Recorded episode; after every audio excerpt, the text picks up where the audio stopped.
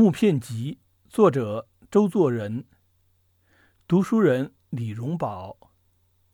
三十二，乌鸦与鹦鹉。古人观察事物，常有粗枝大叶的地方，往往留下错误。这样地方，后人当纠察补正，不宜随和敷衍，继承下去。举一个例子，入自然物之伦理化便是。第一是自然中之无生物，不过近似譬喻罢了，也还没有什么。如老子中说：“疾风不终朝，暴雨不终日，天地尚不能久，而况与人乎？”第二是生物，这里便成为问题，因为人类的伦理关系不是生物界所有的。最显著的两个例子。是羔羊跪乳与乌鸦反哺，这两句话已经成了口头禅，常听见人说，其实却是错误的，因为与事实不符。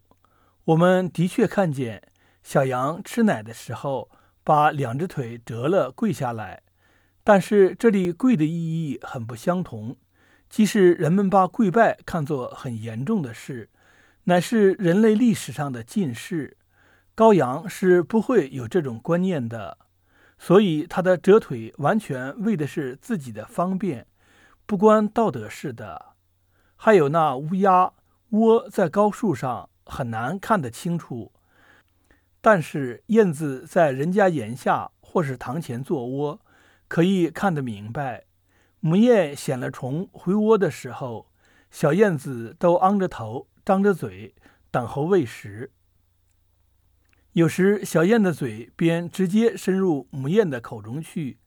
在头脑糊涂的书生见了，可能把他们的关系颠倒了，认为小燕是在反哺呢。生物的生活规则是为某种族生存，以求得个体的生存为本，所以在人类以外的动物社会里，伦理第一原则是子为母纲。道德知道父母子女相互的关系，规定两方面有互相供养的义务，那是人类特有的伦理，在羊和乌鸦之间还未曾发现呢。还有，因为动物与人类有同样的理智，所以有同样的技能，这也是错误的。语言是人类所特有的一种技能，如今说动物也有，便是幻想。如猩猩及鹦鹉等动物园里的黑猩猩，虽然能吃大菜、抽雪茄烟，种种技艺，却不能说话。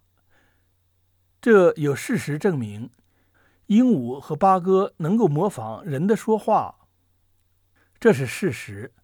但它也是模仿为止，不能了解它的意义来和人对话。中国笔记和小说里说他们懂人讲话。同人一个样子，那是没有根据的。唐人宫苑诗云：“含情欲说宫中事，鹦鹉前头不敢言。”今人题画无色鹦鹉上题句云：“汝好说是非，有话不在汝前头说，都是不合事实。”但唐朝人作诗尚可，若作普通道理，则讲不过去。话也只能当作讽刺话看。